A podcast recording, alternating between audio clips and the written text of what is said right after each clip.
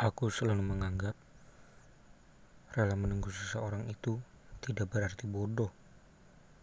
Itu hanya berarti teguh pendirian. Karena sekuat apapun kita menyangkal sesuatu yang dikatakan oleh hati, sekuat itu pula hati kita akan berusaha mendesak.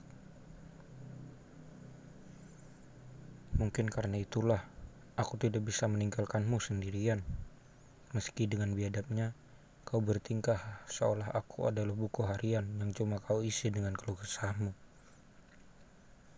tanpa perlu kau tanyakan bagaimana perasaanku. Kemudian, kau mencari penghilang rasa sakit untuk meredakan hari-harimu yang suram.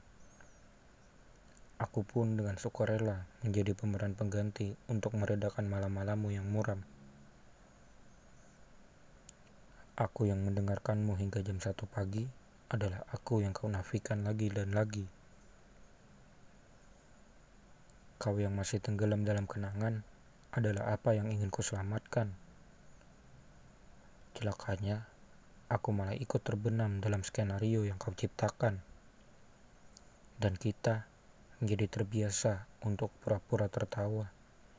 Padahal, kau dan aku tahu, aku mendambakanmu yang mendambakannya.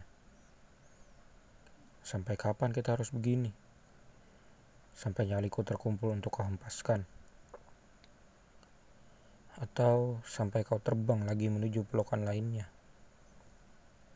Ternyata menjadi juara kedua itu sama saja berpacaran dengan seseorang yang tidak pernah ada secara nyata.